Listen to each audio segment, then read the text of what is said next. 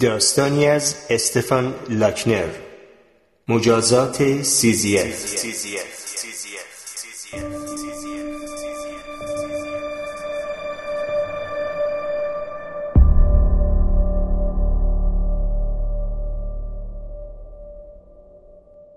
سنگینترین مجازاتی که خدایان یونان باستان می توانستند برای سیزیف در نظر بگیرند این بود که تا ابد کار بیهوده ای را انجام دهد سیزیف محکوم شده بود تا تخت سنگی را از شیب تندی بالا ببرد مدتها گذشت و سیزیف در تمام این مدت مشغول بالا بردن تخت سنگ از سربالایی تند بود اما تا به بالای بلندی می رسید تخت سنگ می غلطید و به پایین دره می افتاد.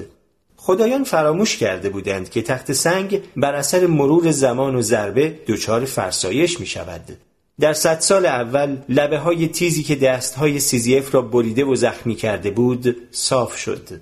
در 500 سال بعدی پستی و بلندی های سنگ به قدری صیقلی شد که سیزیف تخت سنگ را قل می‌داد و بالا می برد. در هزار سال بعد تخت سنگ کوچک و کوچکتر شد و شیب هموار و هموارتر.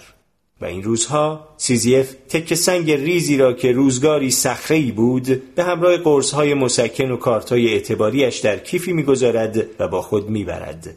صبح سوار آسانسور می شود و به طبقه 28 ساختمان دفترش می رود که محل مجازاتش به حساب می آید. بعد از ظهرها دوباره به پایین برمیگردد.